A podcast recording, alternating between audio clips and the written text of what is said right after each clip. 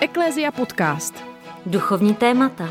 Zajímaví lidé z katolické církve. Aktuální dění. Ptejte se s námi. Dnes posloucháte Eklézia podcast s Markétou Imlaufovou a Karolínou Němcovou. Kateřina Lachmanová za totality studovala ekonomickou fakultu v Ostravě a po listopadu devatenáct set osmdesát devět strávila tři roky v Mezinárodní škole evangelizace na Maltě. V Itálii vystudovala teologii a psychologii, což jsou obory, jimž se věnuje i ve svých knihách a přednáškách. Dlouhodobě působila na pastoračním středisku při arcibiskupství pražském a nyní pracuje v nakladatelství Paulinky Adoron. Vážená paní Lachmanová, vítejte v našem podcastu. Dobrý den, děkuji za pozvání. Možná posluchači si všimli, že ten hlas, který přečetl ten úvod o paní Lachmanové, není hlas, který by znali. Je to proto, že dnes tady s náma je Honza Málek. Honzo, ahoj. Ahoj. A je to náš posluchač, který v rámci kampaně na HitHitu vyhrál cenu, že chtěl natáčet právě rozhovor s našimi hosty a vybral si paní Lachmanovou, takže tímto plníme tady i Honzovi konečně jeho cenu. Takže jsme rádi, že jsi tady s námi. A já moc děkuji za pozvání do podcastu. Naším tématem dnešním je zranění. Mohla byste nám na začátku možná prostě říct, jak tento pojem definovat, co to znamená přesně?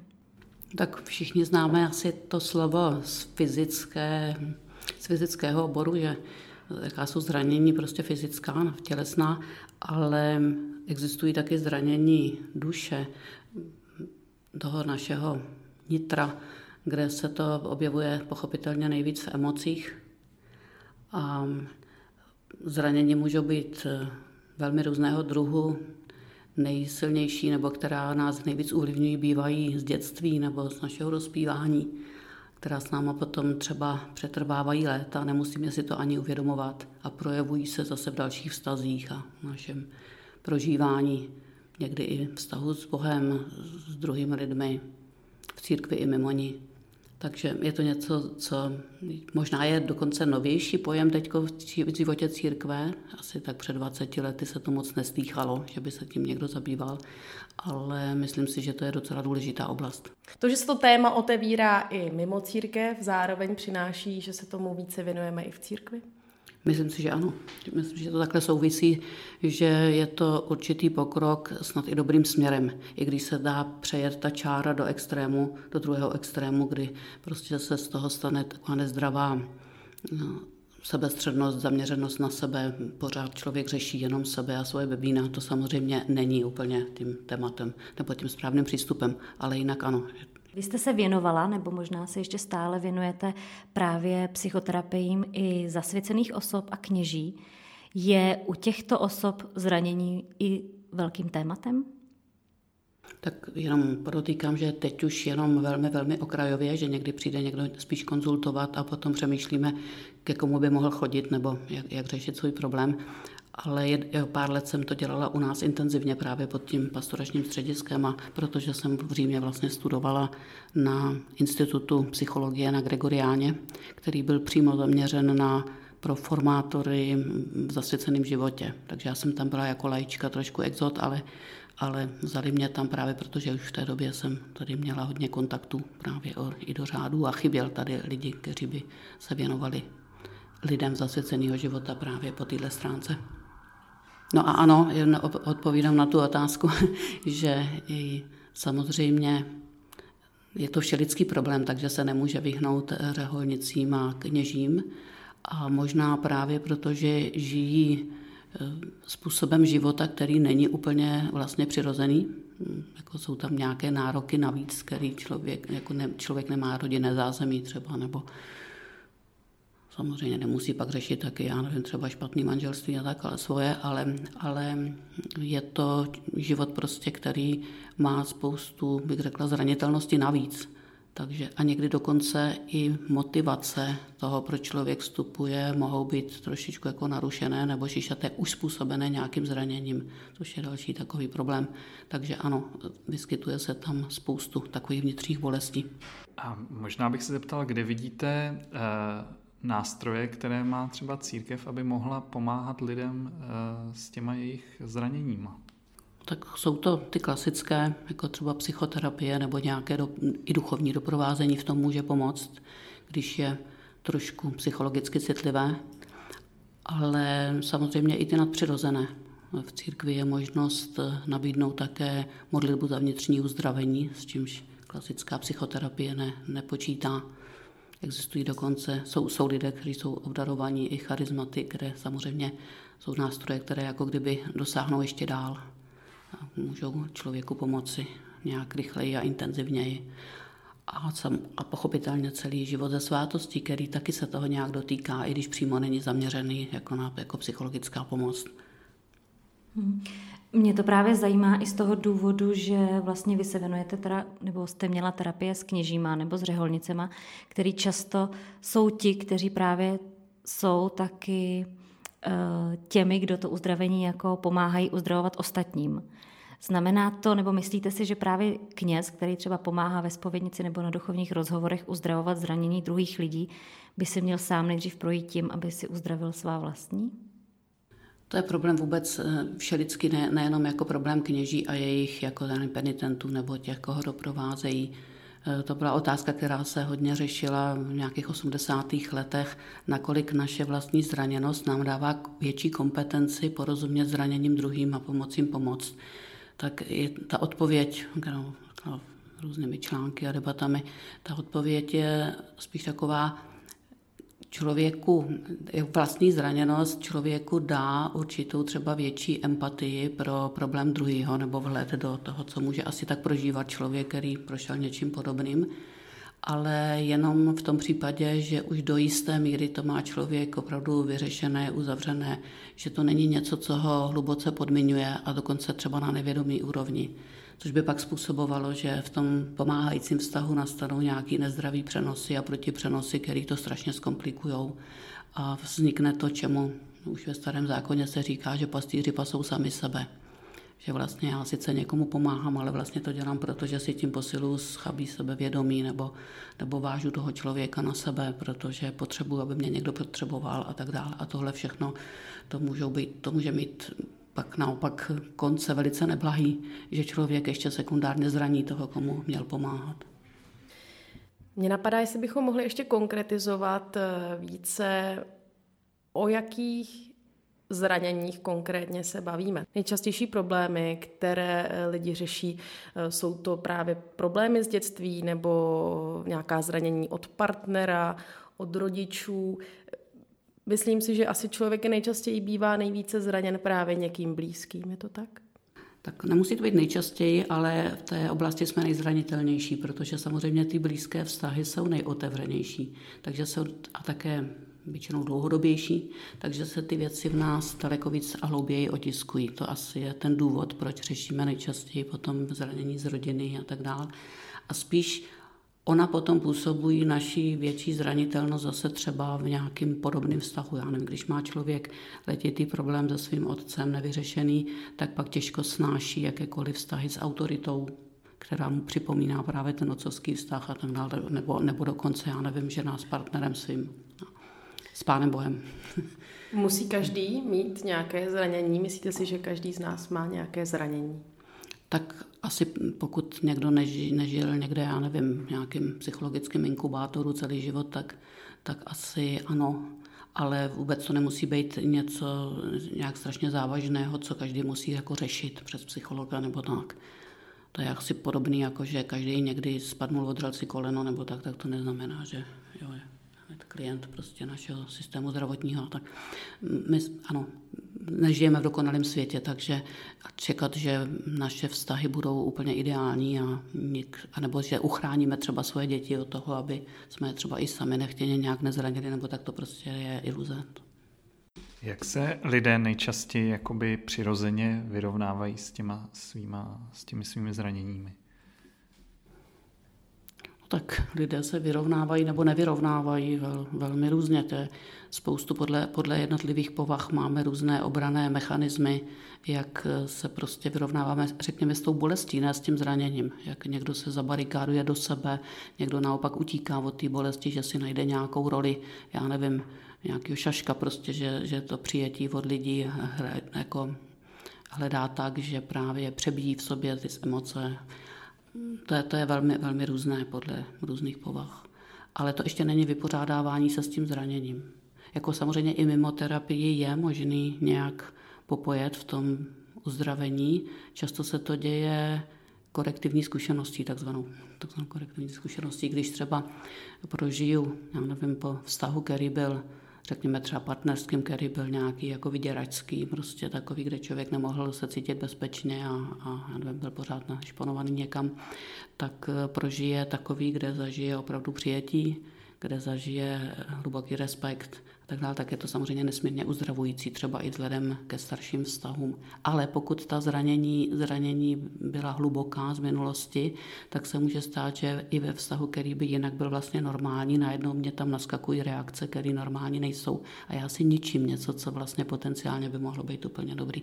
A to je určitě situace, kde je potřeba vyhledat pomoc. Že si projektuju do toho člověka, který se mnou zachází vlastně velmi dobře, Ně, někoho jiného, kdo mě, kdo mě ublížil, a vlastně si podřezávám větev, na který sedím něčím, něčím ten vztah, proto, protože mám nějaký divný vzorce už zajetý. To je jenom jeden z případů třeba.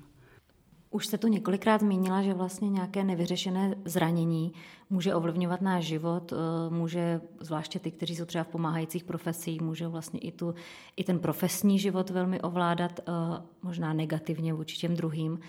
Jak poznat, že to zranění, které máme, nás vlastně jako ovládá, že vlastně už nás jako přesahuje? Jsou nějaké třeba kontrolky červený, podle, toho, podle kterých bychom měli už poznat, že se tomuhle zranění prostě máme víc věnovat, protože nám to vlastně ničí život. No. Ono je to, to je zase obecný spíš problém, jak poznám, že už potřebuji vyhledat pomoc. Někdy to člověk nepozná, není na to sám citlivý, ale nějak mu to signalizují druzí lidé, jo.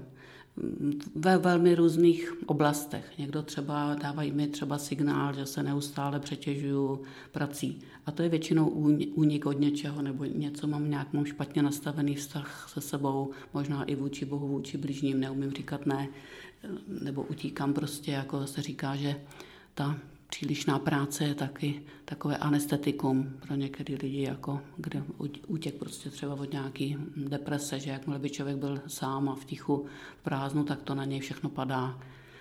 Například, ale jsou samozřejmě mno, úplně mnohem jiný, jako jiný záležitosti nebo jiný zranění, které se projevují jinak.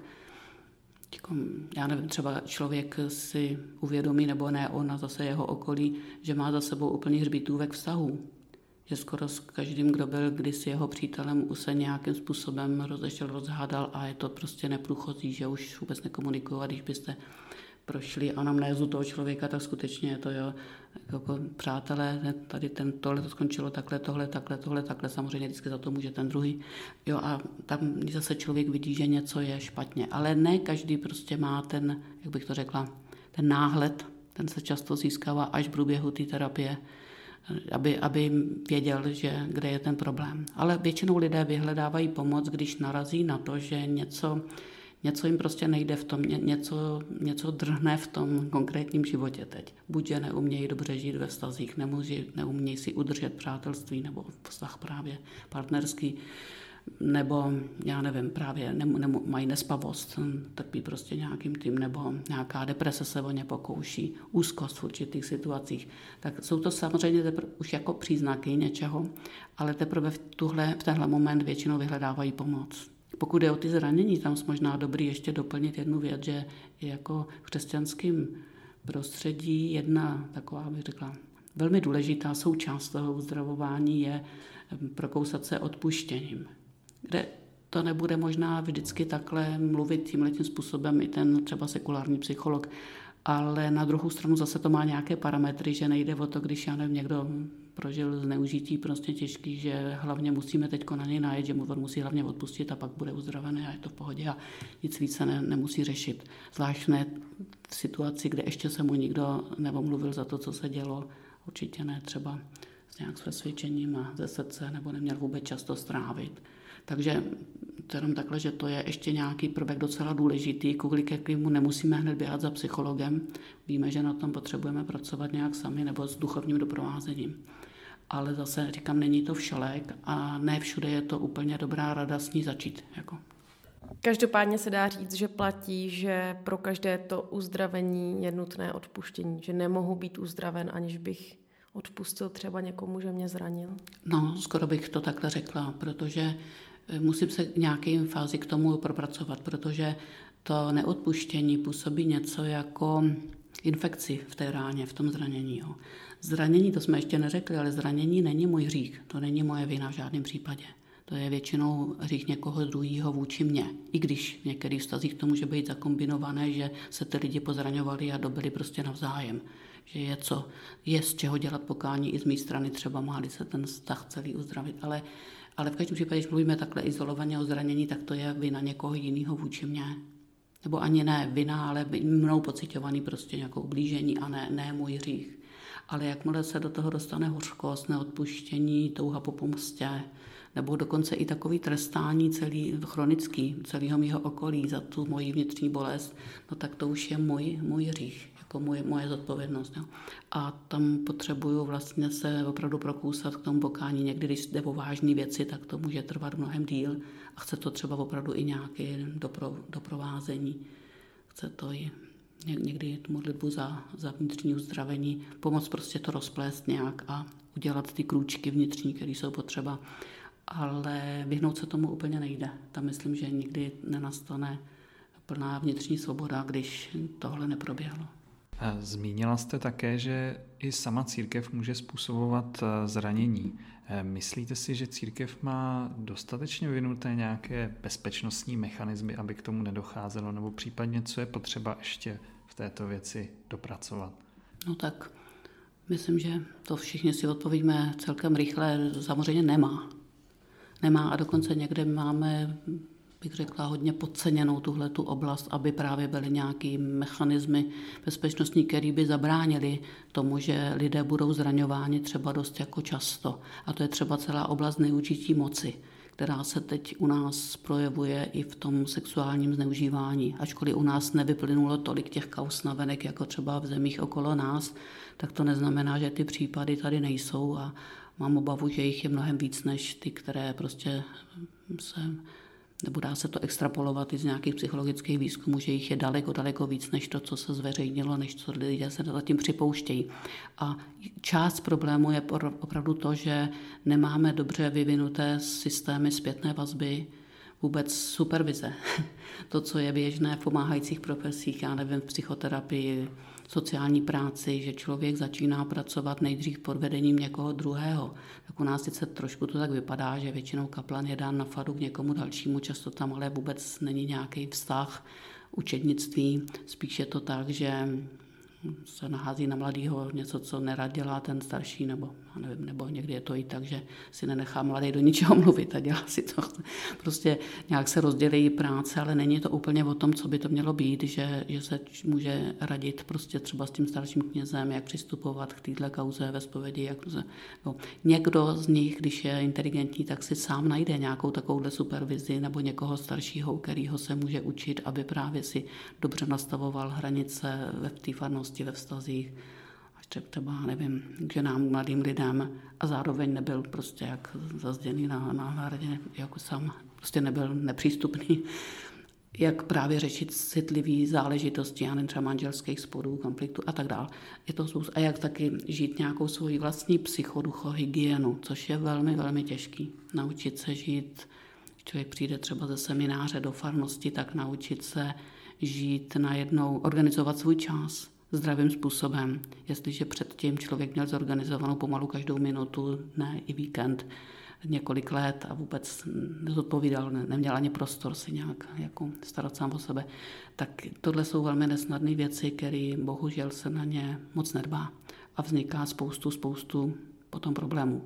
Ať už říkám, je to zneužití moci, nebo prostě úplně nezdravý způsob života toho kněze, velmi nezdravý způsob řízení, provozování autority prostě u těch lidí. No, někdy si tam právě jasně promítají zranění toho člověka, už mládí, že třeba člověk psychologicky vzdělaný si řekne, tenhle člověk ani neměl být nikdy puštěn do semináře a do takovéhle profese, protože evidentně pořád něčím utíká nebo hledá tu formální autoritu zajištěnou tím úřadem. Ale to už prostě jsou jiné kapitoly. Nyní jsme přešli vlastně zranění, konkrétně do zranění v církvi. Já osobně vnímám, že existuje spousta lidí, kteří dlouhou dobu v církvi pracovali a pak odchází vlastně zahořklí vůči tomu, jak se k ním církev třeba zachovala, jak se k ním nadřízený zachoval, biskup vůči knězi nebo vlastně na biskupství, jak a odchází vlastně zahořklí z církve, odchází, že už nikdy nebudou pracovat v církvi, jsou i zahořklí tak trochu vůči Bohu. Jak tady tomu zabránit, aby vlastně to, že se konkrétně nějaký církevní představitel k nám zachová špatně, aby to neovlivnilo náš vztah s Bohem? No, to je, to je docela hluboká otázka, ale, ale složitá, takhle na odpověď. Ano, děje se to, já sama jsem pracovala dlouho, jednak v církevních firmách, jednak, jednak přímo pod biskupstvím, když jsem byla. A vím, kolik lidí tam bylo postupem času třeba zahořklí z určitého zacházení nebo někdy i z malého platového hodnocení, protože člověk může dělat spoustu práce a očekává se o něm, že když je to práce pro Pána Boha, tak by měl obětovat i volný čas a všechno a přitom za velice, velice třeba nepatrný peníze, v kterýma se těžko živí rodina a tak dále. A, a, ale nejhorší právě jsou ty způsoby potom, kdy teda nějakého totalitního řízení, který bohužel v církvi někdy nám pronikají víc ještě než třeba v sekulárních firmách. Ne, že by jenom tam. Samozřejmě známe i různý divný systémy, které jsou třeba ve firmách, kdy se lidi cítí vyždímaný jak citron. A bez, sice třeba někdy i dobře ohodnocený platově, ale prostě v takovém otrockém systému. Ale no, nemáme to úplně vyřešený. Ale já bych možná dělala takovou závorku, já bych nikdy neříkala, církev to udělala, jo. Církev je něco mnohem, mnohem víc, než prostě těch pár lidí, který já potkám za svým života, který se k církvi nějak hlásí, nebo no.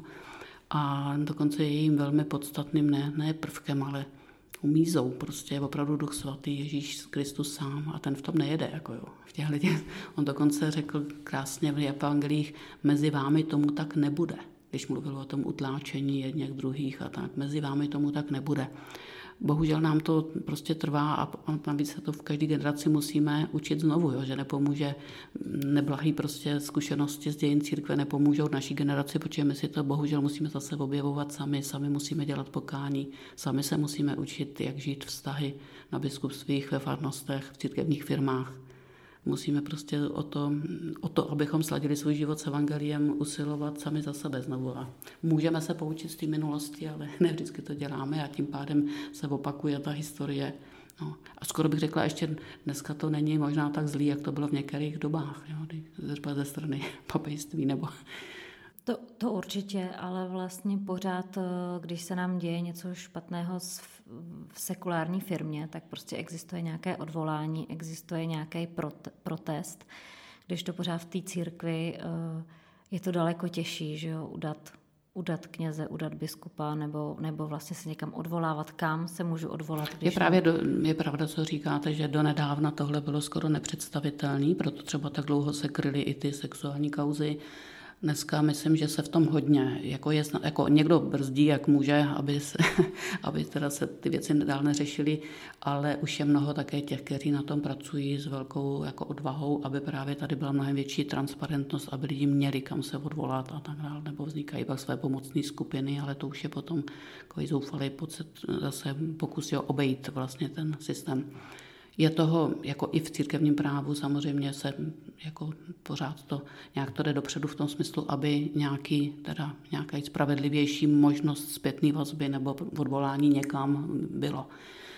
Není to dokonalý, zrovna třeba, když se bavíme o těch sexuálních kauzách, tak tam je zajímavý, že je tam disproporce mezi sekulárním právem a, a církevním právem, třeba v tom, že ta oběť zneužití ne, nesmí vidět do těch spisů. Prostě všechno je pořád tak nějak za, hodně za zavřenými dveřmi a tak dále, ale říkám, pracuje se na tom a myslím, že tady bude nějaký vývoj docela brzo. Já jenom chci říct, že uh, ne, je právě psychologicky pochopitelný, že se to člověku sleje, když se mu stane něco takového od někoho z církve, že se mu to slívá jak kdyby z církví a má pocit, že tady s tím prostředím vůbec nechce mít co společného. Ale když bych s takovým člověkem mluvila osobně, tak bych mu říkala, prosím tě, nevylévej s vaničkou i dítě. To je obrovská škoda a tím potrestáš akorát sebe. Protože ano, církev je obrovský prostě nějaký organismus, řekněme, to není instituce, prostě především to je živý organismus, kde říkám, tou mízou je sám Duch Svatý a to je právě ten, který i uzdravuje neuvěřitelným způsobem do, do veliké hloubky lidský bytí, ze všeho, jo, i z těch říkám, duchovních zranění, co jsou hříchy a samozřejmě i z těch, umí to i z těch psychologických zranění. Ale um, a je pravda zároveň, že jsou tady lidi, kteří jsou prostě křehký, zraněný a zraňující a hříšný a který můžou navzájem prostě si způsobit veliký šrámy. Ale zároveň tady je spoustu těch, kteří zase jsou tím přístřeším duše, těm, kteří opravdu úžasně pomáhají. A často to slyším od lidí, kteří jsou třeba konvertité, že právě v církvi najdou pro ně neuvěřitelně zase spoustu otevřených vztahů nebo lidský účasti, s kterou se v životě nesetkali, nezištní pomoci. To všechno tady je. Jo. Někdy ta církev připadá jako prastará lípa, kde prostě máte některý, kde to je úplně uschlý, někde tam hnízdí nějaký živočichové v nějakém prostě to. Ale když prostě se tam u nás na sídlišti třeba uřízli nějakou lípu a tam neustále prostě z toho pořezu tam raší ohromnej jako život. A takhle to je i u toho prastarého stromu, že to je, ten život, který tam je, je vlastně úžasný a je to velká škoda zaměřit se na nějakou tu větvičku a říct, protože tady ta je úplně trouchnivá, tak já prostě odmítám celou církev a chápu, když se to stane někomu, kdo třeba prožil letitý zneužívání v církvi. Jsme třeba před lety vydali knížku Nikdo ti neuvěří o té Danieli Schrerový. To byl jeden z vážných případů v Belgii.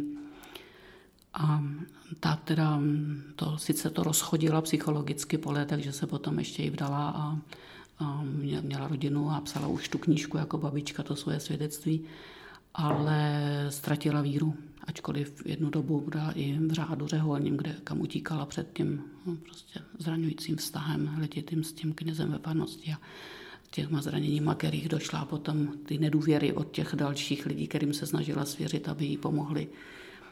No, takže jsou i takovýhle případy, kde to člověka vykatapultuje a já bych jí to nevyčítala nebo se na ní rozhodně nezlobila, ale říkám, když bych mohla někoho takového doprovázet, tak mu řeknu, prosím tě, říkám, nevylejvej vaničkou i dítě, je to obrovská škoda a potrestáš tím sebe. Protože církev není nikdy jenom ten hříšník nebo ten, kdo tě ublížil. Tady je spoustu, spoustu toho tady navíc a naopak tam můžeš dojít mnohého uzdravení. I když někdy musíš opravdu se oddělit od některých nezdravých struktur. Dokonce je legitimní, že jo, i odejít třeba z práce na biskupství nebo někde, když vidím, že to, ty vztahy jsou ničivý a dekadentní a děje se to. Bavíme se tady o tom, i o tom sexuálním zneužívání v církvi. Jak vnímáte, že současné, současní naši představitelé, naši biskupové jsou právě k tomuhle tématu otevření a jsou otevření opravdu ty problémy řešit a ne je zakopávat pod koberec? To bych asi případ od případu. Někteří, jsou nale- někteří mají pořád pocit, že to je hlavně útok na církev a proti církvi, tak nakonec tak někteří si to mysleli i o covidu, že to je hlavně systém, jak zavírat kostely. Ale jsou jiní, kteří myslím, že opravdu souzní s papežem Františkem v tom, že je potřeba daleko větší transparentnosti a hlavně to, co papež František razí, začít se zajímat daleko víc o oběti a ne pořád jenom o čest církve a o, o to, aby se zachovalo prostě nějaký dekorum těch kněží a tak. Takže myslím, že tady v tom už je nějaký pohyb a je to teda případ od případu, biskup od biskupa, jak se k tomu staví, to je hodně pestrý u nás, u nás i na Slovensku, ale jsou někteří, kteří v tom i dělají docela dobrou práci. Tam třeba v Koš, košický biskup pomocný je, to je můj bývalý spolužák z Říma, z toho institutu psychologie, kde shodou okolností prezident toho institutu Páter Zollner taky založil tam to centrum prevence zneužívání a dělají ohromnou práci, jednak školí odborníky pro církev, kteří, aby rozuměli tyhle ty problematice, sledují ty kauzy, dělají preventivní různé přednášky po celém světě a tak dále. Takže ten třeba určitě není z těch, kdo by to zametali pod stůl, naopak do, a dostal zrovna on, dostal na starosti vlastně tuhle problematiku slovenské církvi. I když jim to trvalo až do velmi, velmi nedávna, než to otevřeli teď už trošičku i právě mediálně. A zase bylo to tak jako u nás pod tlakem sekulárních médií, že se to začalo řešit i v církvi. A zrovna minulý týden se mi chlubili vedoucích katolických novin ze Slovenska, že poprvé dostali zakázku napsat o tom vlastně, celý číslo bylo věnovaný tomu, jo. Akorát neměli kontakty, tak jsem jim dohazovala lidi, kteří právě tomu rozumějí i u nich, kteří předtím nebyli vůbec konzultovaní. To mě k tomu právě napadá, já sama pracuji v médiích, takže uh, vnímám hodně intenzivně ten obraz církve právě v médiích. A tak vlastně tohle je zajímavé, to, co říkáte. A vždycky jsem si právě říkala, že je vlastně uh, trochu škoda, že vždycky ta církev v těch médiích se zmiňuje v podstatě pouze jenom uh, v případě, kdy má nějaký průšvih. Často to jsou právě i teď tyhle ty kauzy. Tak nepomohly by nám vlastně, když bychom si tyhle ty témata, ta naše zranění otvírali právě jakoby sami v těch církevních médiích, aby je nemuseli prostě otevírat jako první právě ta běžná média? No, já chápu, že to je složitý. Jo. Jako, chtělo by se mi říct ono...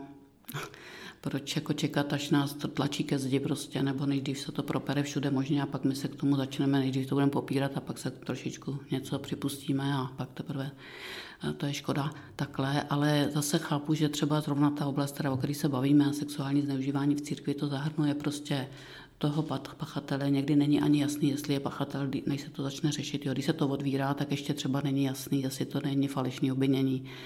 Potom samozřejmě to zahrnuje toho člověka, jeho rodinu, další spoustu vztahů a začít to propírat hned jako na sekuláru. Já asi, kdybych byla biskup, tak taky bych se do tohohle nehrnula. Jo.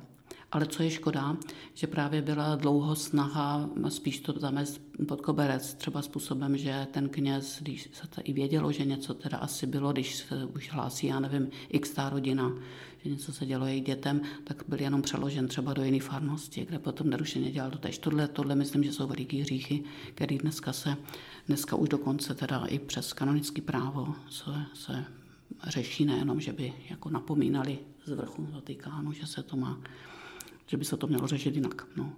Řešili jsme teď zranění, zranění v církvi, pojďme se už dostat asi do té finální fáze. U zranění nechceme skončit, byli bychom rádi, kdyby to skončilo pozitivně, nebo to si asi i každý přijde se svým zraněním. Jak to tedy může skončit? Máme tady pojmy odpustit, máme tady pojem zapomenout, máme tady pojem uzdravení toho zranění. Vlastně nemohla byste nám vysvětlit, jak tyhle tři pojmy třeba spolu souvisí? Jestli vlastně k tomu vždycky musí třeba dojít, nemůže být zranění, který vlastně máme celý život a nikdy se neuzdraví. Ano, tyhle věci spolu souvisí, souvisejí a jak už jsem říkala před chvílí, zranění není můj hřích, může být jemný, může být velmi hluboký, vytrvalý a skutečně může být i zranění, který nikdy nebude úplně vyřešený. To nakonec, kdo studoval psychoterapii, tak ví, že mnohdy cílem té psychoterapie u některých věcí je spíš uh, uvědomit si ty problémy, které mám a začít s nima pracovat na vědomí úrovni, aby se mnou vlastně tak necvičili. Protože to, co se mnou, ve mně působí na ty nevědomí úrovni, ty zraněné emoce, tak způsobují reakce, které vůbec nemám pod kontrolou a někdy sebedestruktivní chování nebo ten, jak se říká, self-defeating behavior i třeba v těch vztazích k druhým. Takže a dokonce i v tom, v tom církevním, řekněme, nebo v tom pohledu víry, je taková zajímavá věc, že Ježíš i po vzkříšení se objevil s těmi ranami na rukou a na boku. Jsem slyšela moc hezký výklad od jednoho františkána o tom františkánském kříži z Asízy, kde, před kterým se, kde, který ožil vlastně svatým Františkovi, nebo před kterým kde dostal to povolání, to pravovat chrám církve a je to zajímavé, že tam ten Ježíš vlastně má, má už ty rány, ale má otevřený oči, takže je vlastně živej. Jako.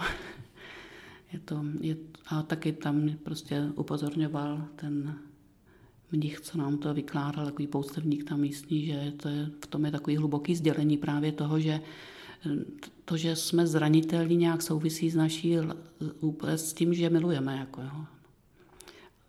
Láska způsobuje tu zranitelnost, když se zabarikáduju vůči všemu, vůči všem, tak prostě si možná uchráním od některých zranění nebo uchráním se aspoň od pociťování ty palčivé bolesti, ale nemůžu milovat, protože se zavřu, vlastně nemůžu být otevřená vůči druhým. Takže vůbec to zůstat trochu zůstat otevřený nebo obnovit tu otevřenost ve vztazích, třeba tím odpuštěním, tím, že na sobě pracuju nějak na těch vztazích, tak způsobuje, že znovu je člověk nějak zranitelný nebo že něco může znovu jako bolet. A přesto to není ale nutně špatně. Do jisté míry to není špatně. Jo? Jsou potom, říkám, ta bolest, která je destruktivní, to máte jako prostě s fyzickými nemocněma, je bolest, která prostě je skoro prostě tak, tak ochromuje život člověka, že je prostě naprosto na místě, já nevím, paliativní péče a tak dále, aby vůbec se nevzal život nebo tak. Jo, takže takhle v té psychologické bolesti je něco podobného. Je nějaká míra té zraněnosti, nemusí být jako kon, kontraproduktivní vůči životu, naopak nám dává třeba nějakou větší citlivost, pokoru, vnímavost, milosrdenství vůči lidem kolem nás, který také nejsou dokonalí, nemají všecko vyřešené, prostě, jo? Mají svoje slabé místa, svoji zranitelnost. Takže ne, ne, nemusí všechno být prostě úplně vyřešené. Trošku něco jiného bych vnímala u toho odpuštění, protože, jak jsem říkala, to neodpuštění je většinou důsledek toho zranění. A tam jako bych měla pracovat na tom, aby se to dočistilo, i když ne vždycky to jde ze dne na den, ne vždycky to jde jenom tím rozhodnutím, že začíná to rozhodnutím, že chci odpustit, chci žehnat tomu druhému, chci pro něj dobro. A to třeba i napříč těm zraněným emocem, který můžou ale dobíhat dost dlouho a někdy potřebuju k tomu i jako, říkám, nějakou pomoc zvenčí. Myslíte, že ne? No, myslím si, že tady ty pocity, co jste popsala, můžou být jenom z toho, že to zranění ještě není uzdravený, ale ve skutečnosti už je odpuštěno. Že můžu odpustit člověku, ale zároveň přesně cítit to, že ale ho třeba nepotřebuji mít ve svém životě, protože mi ublížil. Ale ne, už, to, ne, už to, to je v pořádku, to jsem to nemluvila, ano, souhlasím, že odpuštění neznamená nutně, že s tím druhým vytvářím tandem. Ani pracovní, ani životní, ani prostě přátelský. Jsou některé zranění takový, že, že prostě těžko obnovit tu důvěru, jako by se nic nestalo. A není to ani nutný. Máme na to příklady i v písmu. Tam se Pavel a Barnabáš se, se rozešli kvůli sporu o Marka s knězi. Prostě je důvěryhodný nebo ne, jako společník na té misi. A myslím, že to nebylo ve zlým úplně v tom smyslu, že by že si určitě byli schopni dál žehnat v té misi, ale věděli, že na úzkou spolupráci to minimálně na nějakou dobu není. A takže ne, jako... I tohle je legitimní, myslím, v našich vztazích. A, nebo já nevím, dojde k nějakému týrání prostě v manželství, hlavně se ty lidi rozejdou, máme na to dokonce i instituci anulace manželství, že jo. A určitě není řečeno, že když ten člověk odpustí jeden nebo druhý, nebo se dokonce i nějak usmíří, takže se musí sestěhovat k sobě a pokračovat tomu vůbec ne. My ještě dáme na závěr tohoto rozhovoru prostor našemu posluchači, který to je s námi fyzicky, Honzovi Málkovi. Takže teď, jsou, teď je prostor pro ještě nějakou tvoji další otázku. Já bych se vlastně vás chtěl zeptat, vy jste dlouhou dobu vlastně takovou, takovým čelným představitelem charismatické obnovy v České republice, tak jestli byste nám mohla vlastně tu charismatickou obnovu přiblížit a přijde mi, že vlastně v současnosti zažívá takovou renesanci, takže na charismatické konferenci v Brně se každý rok vlastně počet účastníků násobí, tak jak to vlastně vnímáte? Tak jednak teda už nejsem čelní představitel, protože právě během covidu se vyměnila národní koordinátorka, teď je Pavla Petrášková, to jenom upřesňuju, ale zůstala mi starost o tu konferenci v Brně třeba, kterou teď chystáme a kde teda je pravda, že kromě těch dvou let v covidu, kdy jsme se sejít nemohli právě, protože ty počty jsou tam tak veliký, takže tam každoročně ten počet návštěvníků narůstal až na před covidem, to bylo asi osm tisíc lidí, co se tam vystřídalo na ty čtyři dny. Ne, nebyli tam celou dobu, ale třeba šest tisíc lidí najednou, ano. A tak jsem si to vysvětlovala tím, že ono samozřejmě všichni ty účastníci se třeba neidentifikují s proudem charismatické obnovy, někdy ani moc nevidí, o co jde, ale byli jsme rádi, že jim sedí ten program, že je to pro ně taková třeba rodina, rodinný exercicie, skoro bych tak řekla, protože velmi kvalitní dětská konference tam probíhá, kde to není jenom hlídání dětí, ale mají taky svůj duchovní i jako nějaký osvěžovací program. A ty dospělí mám pocit taky, že to prožívá někdo víc jako exercice, někdo trošku jako svou dovolenou s duchovním programem, ale, ale nějakým způsobem plodně, proto tam jako každoročně jezdí a ještě třeba zvou svoje přátele a tak. Letos je zajímavý, že vlastně to téma se týká taky toho, o čem si tady povídáme. Celý, bylo to asi pod dojmem právě toho bych řekla, ideologických příkopů nebo toho rozdělení, které nastalo během covidu. Ono předtím už, já nevím, kvůli uprchlíkům a kvůli politice, ale pak to začalo kvůli očkování a opatřením a došlo to do takových podob, že vlastně se nedalo bavit v rodinách a ve farnostech a v řeholních komunitách a říkali jsme si, že to téma usmíření je velmi, velmi aktuální. Takže letos budeme probírat tam druhou kapitolu z listu Efezanům, v něm je náš pokoj, on dvojí spojil v jedno, kdy spořil zeď rozdělení, která působí svárat a celou až do konce té druhé kapitoly, kde se vlastně mluví o tom, že usmíření je vlastně něco strašně ústředního pro křesťanství. To není třešnička na dortu, to není nějaký prostě opcionál, volitelný kurz, ta, tam je, to je opravdu něco naprosto zásadního. Dalo by se říct totiž, že spása je usmíření. Že Bůh nás usmířil v Kristu sám se sebou, aby jsme se stali vyslanci, posly toho usmíření. Prostě je to úplně core message, takže, takže to tam letos budeme nejenom o tom přednášet, ale promodlovat tohle téma, pak v těch modlit se za uzdravení, dělat nějaké vnitřní kroky, každý tam, kde potřebuje. Někdo víc v rodině, někdo v práci, někdo v církvi. To uvidíme, co se z toho vyklube. Všiml jsem si, že mezi křesťanskou mládeží narůstá právě popularita různých worshipových kapel a chvál. Myslíte si, že by tahle charismatická vlna mohla být taky něčím, co uzdraví českou církev? Tak to myslím je, to bychom asi to trochu vyskratovali, nebo byli takový moc jako samospasitelní. Já sama trošičku za to můžu, že ty, že ty chvály se začaly rozmáhat i v kostele, protože vlastně jsme se takhle modlili na táboře Jump, který jsem zakládala s přáteli před dvaceti lety už a pak jsme přenesli ty chvály do Prahy a, a z části lidí zase do Brna z toho osazenstva Jumpy a postupně se to začalo množit, že už to dál, dávno nad tím nemáme kontrolu, jo, že, že jsou v různých kostelích, v různých městech. Já si myslím spíš, že to je, že to je docela takový nový a živý způsob, jak, jak se modlit ve společenství, který je tak nějak jako, řekněme, aktualizovaný. Jo. Za pár let možná se budou, já nevím, dnešní malí děti, až vyrostou do toho věku, tak jim to bude připadat neuvěřitelný retro, to, co už slyšejí tyhle písně, nebo tak, který nám připad. Tak jako my, pro nás byl retro nějaký hlaholík, prostě co jsme se doma modlili a naši rodiče to měli jako nej, nejmodernější.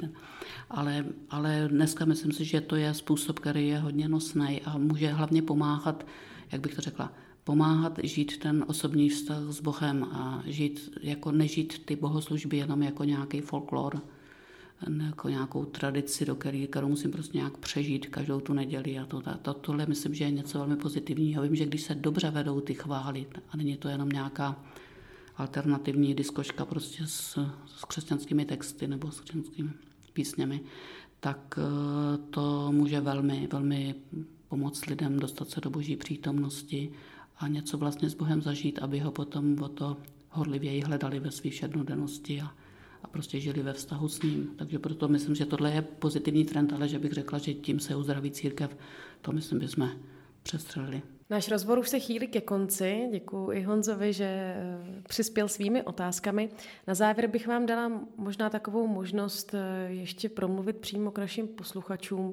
Pakliže třeba někdo si i možná během tohoto rozhovoru uvědomil, že třeba má nějaké zranění, nějaké místo, které by potřeboval uzdravit, co byste mu vzkázala, co byste mu teď řekla? Tak pokud takhle pořád poslouchají asi většinou křesťané, tak určitě první krok je odevřít tu záležitost modlitbě. Začít odevírat svoje srdce, doslova tak, jak to říkáme, jak kdyby bylo na zip, odevřít ho do boží přítomnosti, chodit před pána jak k nějakému ozařování, to může být při adoraci v kostelu, může to být ve svým vlastním pokojíčku, ale odevřít prostě tu bolest před ním. A nechat se vést v tom, co v tom můžu dělat dál.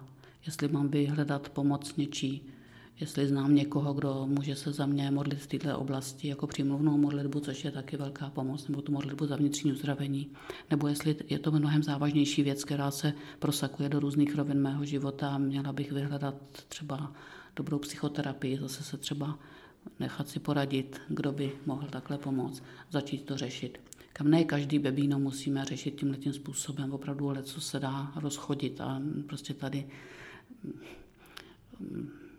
Ono je to trošku, zabývat se těmito věcmi, to už znamená to, že jsme právě těch, na té špičce těch osm procent dobře zajištěných zemí, jo, který mají tyhle ty starosti. Jo. Kdyby nám padaly bomby na hlavu, tak prostě nebudeme řešit nějaký, nějaký nebo neměli jsme vůbec co jíst, to mi dali, tak prostě vůbec nebudeme řešit nějaký psychoterapeuty a, a knížky své pomocní psychologie a tak. A to, že to smíme řešit, bohu díky za to, jo, ale řece, aby jsme právě nedošli do takové sebestřednosti, kterou pranířovali už konce minulého století i některý velký psychologové. Paul Witz třeba napsal tu knížku Psychologie a kultura, kde může to opravdu přejet nějaký zdravý, nějakou zdravou míru, kde se jenom hrabeme sami v sobě a zabýváme sebou. Ale pokud je to něco, co vidím, že ničí můj život, ničí moje vztahy, nebo velmi ochromuje, omezuje, způsobuje, že mám nezdravý vzorce ve svém životě, tak je to projev i takový, jak bych to řekla, zdravý zodpovědnosti za svůj život, za ty druhý kolem mě, že vyhledám i tu odbornou pomoc třeba, nebo dobrý duchovní doprovázení, kde ten člověk má i nějaký psychologický ánunk a ví, kde, kde končí psychologický rady, kde, kde končí třeba duchovní rady a potřeba udělat nějaký krok směrem k odborníkům, nebo dokonce si dojít pro třeba anxiolytika nebo nějaký antidepresiva, aby právě ten život se trošičku, abych se mohla odrazit tam a začít to řešit třeba z větší hloubky. Teď jste vlastně řekla něco, co také slýcháme často od jiných lidí, když prožíváme nějaké utrpení, že vlastně, kdybychom věděli, o čem je život, tak nás tady to, tady to nás nemrzí, nebo tady to je úplná kravina, která nás vlastně nějak zranila, přitom lidi v Africe umírají hlady a tak dále. Ale zároveň se teda řekla, že my bohužel, nebo spíš bohudík, se nacházíme v zemi, která tady ty starosti nemá, a tak si můžeme uh, dopřát ten luxus, zaj, zabývat se i těmi prostě zraněními a nebrat je na lehkou váhu.